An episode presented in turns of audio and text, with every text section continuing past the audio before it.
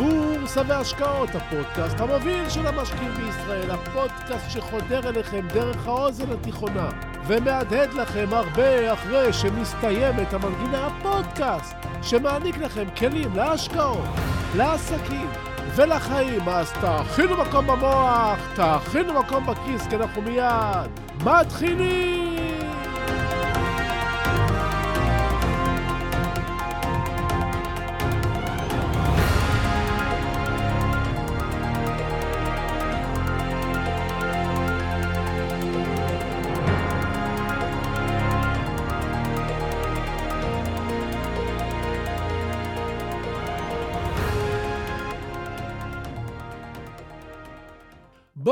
נדבר על עושר. עושר וכסף אלה מסוג הדברים שפחות מדברים עליהם בפומבי, ולרוב הם נשארים במחשבות. לרוב האנשים די ברור שהם רוצים להיות עשירים, והם רוצים הרבה כסף וליהנות מהחיים ולממש את החלומות שלהם. זה הגיוני, וברור, ובסדר. עושר היא מילה המכילה את כל השאיפות החומריות של האדם, ולא רק. אבל כמה כסף זה עושר? יש לכם מספר בראש? מילה נוספת לעושר היא מיליונר. אז אם יש לי מיליון שקלים, אני מיליונר? כלומר, עשיר? אם יש לי דירה ששווה שני מיליון שקלים בלי משכנתה ואני גר בה, אני עשיר? מצד אחד, יש לי נכס ששווה שני מיליון שקלים בלי משכנתה. אז אפשר לומר שיש לי נכס ששווה מיליונים. אבל מצד שני, יכול להיות שלאותו בעל נכס אין מספיק כסף כדי לשלם חשמל, מים וארנונה וגן פרטי לילד ואוכל ו... אז מי הוא בכלל עשיר? פעם סיפרתי שלפני 20 שנה כתבתי והוצאתי ספר ששמו סודות שעשירים יודעים. הספר הזה מאוד מאוד הצליח, והזמינו אותי לראיון בתוכנית טלוויזיה שהייתה אז מאוד פופולרית אצל מנחה ששמה אודטה.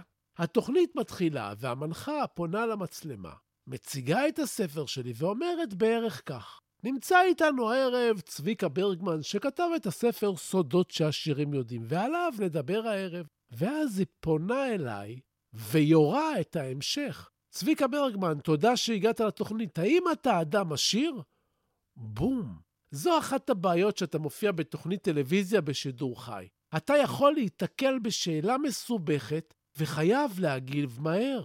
מעל מיליון איש יושבים עכשיו בבית ורוצים לדעת אם אתה עשיר. עכשיו, זה לא משנה אם אתה עשיר או לא, כי כל תשובה יכולה להוציא אותך רע.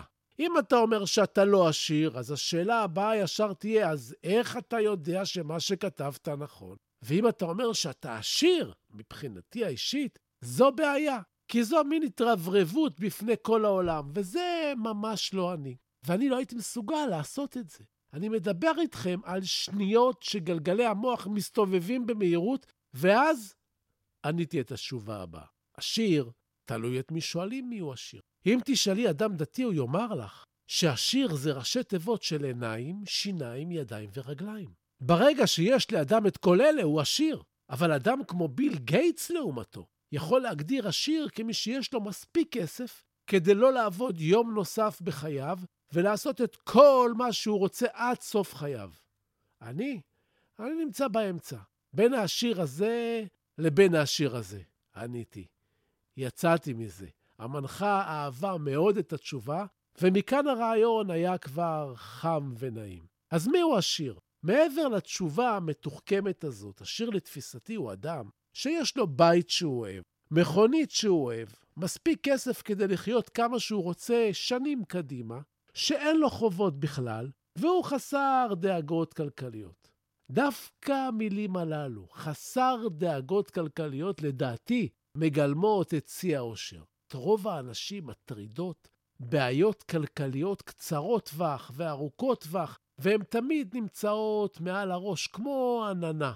ההווה והעתיד תמיד מלווים במחשבות על מה יהיה, וזה גורם שהופך את החיים שלנו לקשים. הדאגה לאוכל, לבית, לפרנסה, לחובות, לעתיד הילדים, זו עננה שמרחפת על האדם חיים שלמים. עוד משהו. אושר נותן לאדם את היכולת שלא להתעצבן. כשאדם עשיר, הוא יכול לוותר יותר, כלומר, הוא יכול לשלם במקום לכעוס, אם הוא חכם מספיק ויודע לעשות חשבון. אה, למה אני מתכוון, אתם שואלים? אז חכו, חכו רגע, מיד אנחנו ממשיכים. שלום, וברוכים הבאים לפודקאסט בורסה והשקעות, הפודקאסט המוביל של המשקיעים בישראל, והיום נדבר על המוח, על מחשבות, על השקעות, וכמובן עוד דברים שולטי לסת. אז תהיו ממוקדים, תכינו מקום במוח, תכינו מקום בכיס, כי אנחנו מיד ממשיכים.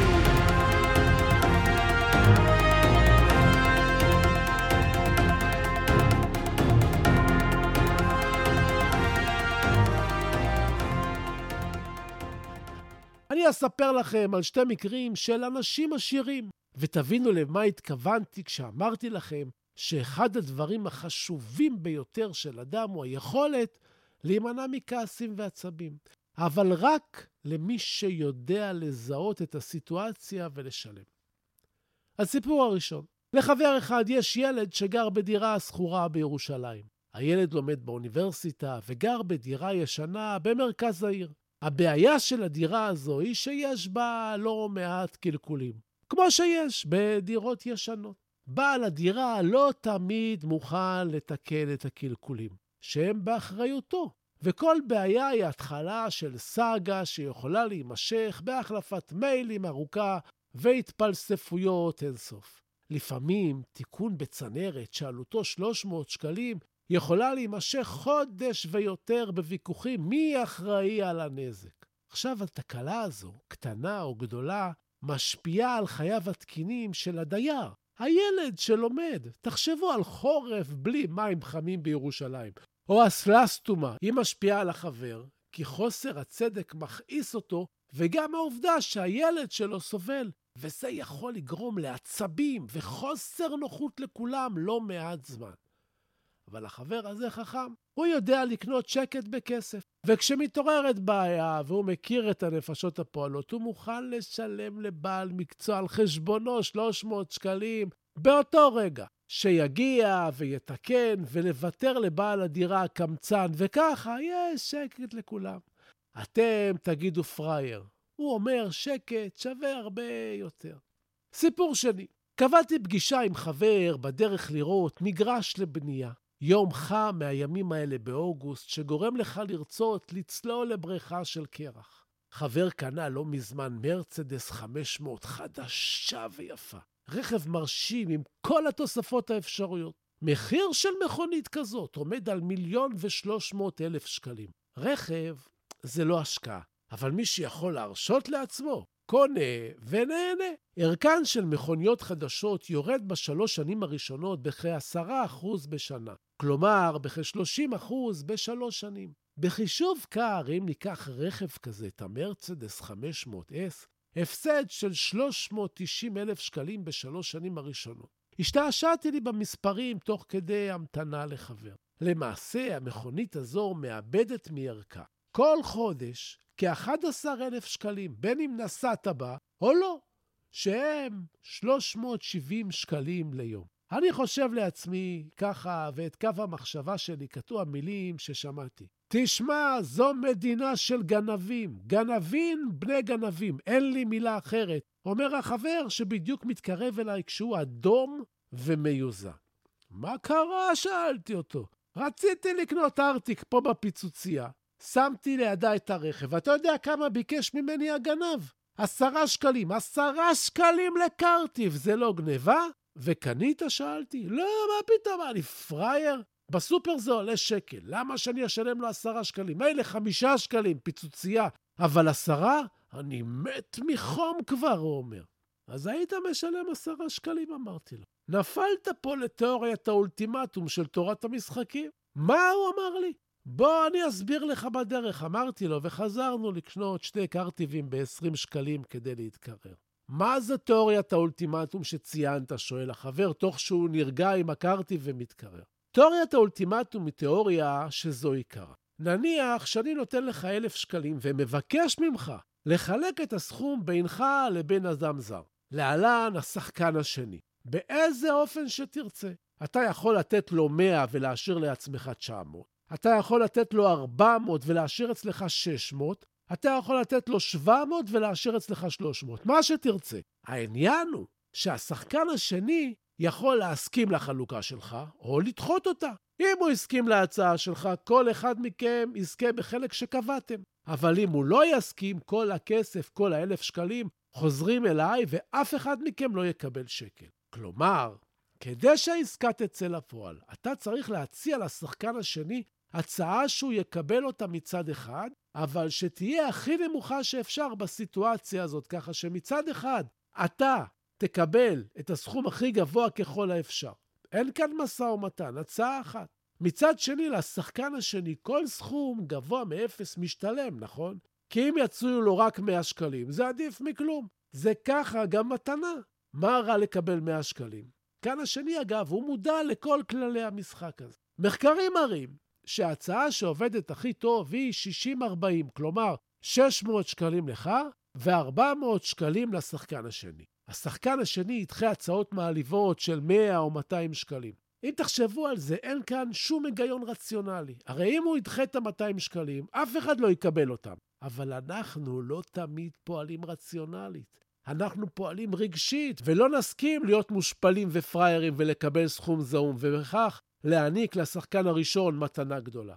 אמרתי לחבר, והנה אתה, הגעת לקנות ארטיק, ולא היית מוכן להיות פראייר ולקנות ארטיק בעשרה שקלים. זה לא עניין כלכלי, זה עניין רציונלי של הרגש. זה בדיוק כמו שבדוגמה שלי, זה שהיה אמור לחלק את האלף שקלים, הציע לצד השני רק 100 שקלים והוא לא הסכים. ההוא הסכים לאבד 100 שקלים בשביל הכבוד העצמי, ואתה הסכמת לוותר על ארטיק שירענן אותך בשל אותן סיבות, למרות שברור לך שזה לא הגיוני, כי עשרה שקלים הם כלום עבורך, והכיף של הארטיק הזה שווה 100. וזו כל החוכמה של הכסף. אם אתה עשיר, תדע לשלם גם על ההנאות הקטנות שלך, למרות ההטיות. תהנה מהכסף, וגם מלשלם עוד חמישה שקלים לקרטיב שיצנן אותך, או להיפרד מ-300 שקלים שימנעו ממך עצבים. זה באמת שימוש מושכל בעושר. ותפסיד כל חודש 11,000 שקלים של ירידת ערך הרכב, אם אתה יכול להרשות לעצמך, ותהנה. ולסיום הפרק על העושר, אני רוצה שתדעו שכל מי שלא נולד עשיר יכול להיות עשיר. אבל אתם צריכים לדעת, עושר מגיע רק אחרי גיל 50. אם תפתחו את כל רשימות עשירי העולם ואת כל הרשימות שמפרסמים מדי שנה בעיתון, פורבס וברשימות כמו 500 האנשים העשירים בעולם, או 100 האנשים העשירים בישראל וכדומה, תמיד תמצאו שם שרוב העשירים האמיתיים הם מעל גיל 50. כן, יש גם צעירים יותר, אבל אלה ממש ממש מיעוט. אושר מגיע אחרי גיל 50, אבל זה לא מספיק שתגיעו לגיל 50. אושר מגיע אחרי גיל 50 עם כל השנים הללו. עשיתם את הדברים כמו שצריך. כלומר, לא חייתם כאילו אתם עשירים, אלא עבדתם, וחסכתם, והתאמצתם, והשקעתם והתקדמתם. רק אם עשיתם את כל הדברים נכון, תגיעו אל העושר. גם בבורסה. לא תתעשרו ולא תרוויחו כסף מהר. אתם צריכים ללמוד ולחסוך ולהתאמץ ולברוח מכל אלה שמלמדים אתכם רווחים מהירים וקלים, כי לא באמת יש כאלה. אתם צריכים לחרוש היטב בקרקע כדי להתעשר. אתם צריכים להשתמש בזמן שלכם כדי ללמוד ולהתקדם, אחרת הוא יחלוף על פניכם. אתם הבנתם את זה? ועכשיו נעבור לפינת הטיפים שלנו.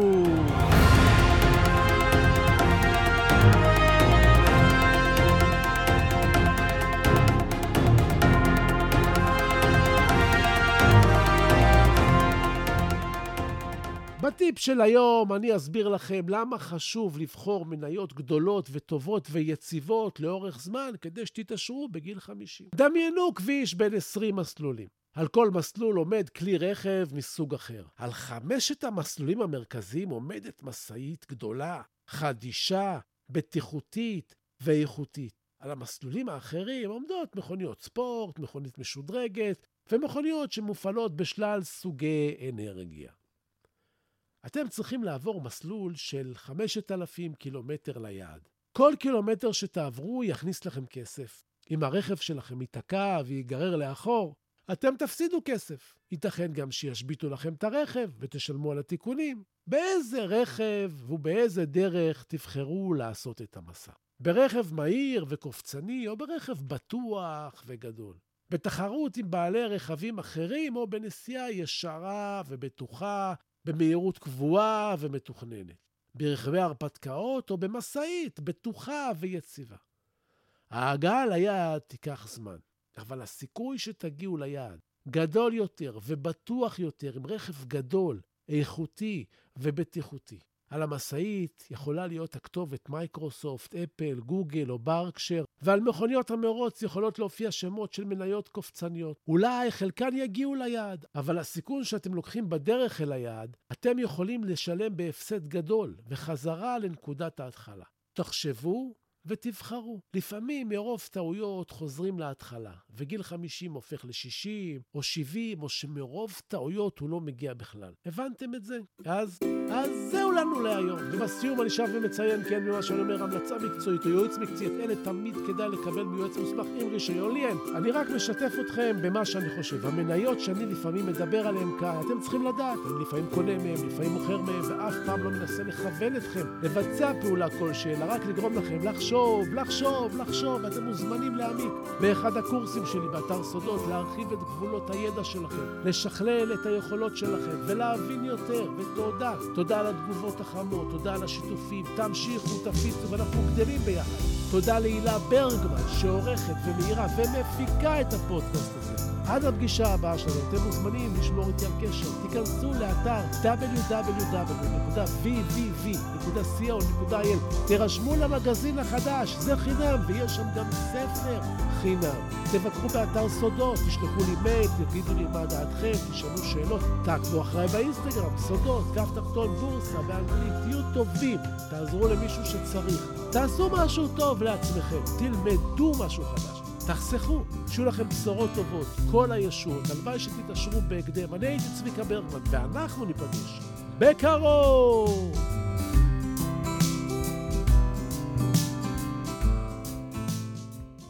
אט-אט גובע פבלו נרודה. אט-אט גובע מי שלא נוסע, מי שלא קורא, מי שלא שומע מוזיקה, מי שלא מוצא את החן בתוך עצמו. אט-אט גובע. זה שהורס את האהבה לעצמו. זה שדוחה עזרה מושטת. אט-אט גובע. זה המשועבד להרגליו, החוזר יום-יום על אותם המסלולים. אט-אט גובע. זה שלא מחליף את המותג, שלא מחליף את צבע הלבוש, שלא משוחח עם מישהו שהוא לא מכיר. אט-אט גובע, זה שמתחמק ממערבולות החושים, המונע מעצמו תשוקות המחזירות את הברק לעיניים ומשקמות את הלב ההרוס. אט-אט גובע, זה שלא מסובב את ההגה כאשר הוא לא מאושר מעבודתו, ממעשיו, מאהבתו. אט-אט גובע. זה שלא מסכן את הוודאי או הלא ודאי, בכדי ללכת אחרי החלום. אט-אט גובע, זה שלא מרשה לעצמו, אפילו פעם בחיים, לברוח מהעצות הנבונות. חיה היום, סכן היום, עשה היום, עשה מיד. אל תסכים לגבוה לאט. עשרת המכשולים, אל תסרב לאושר.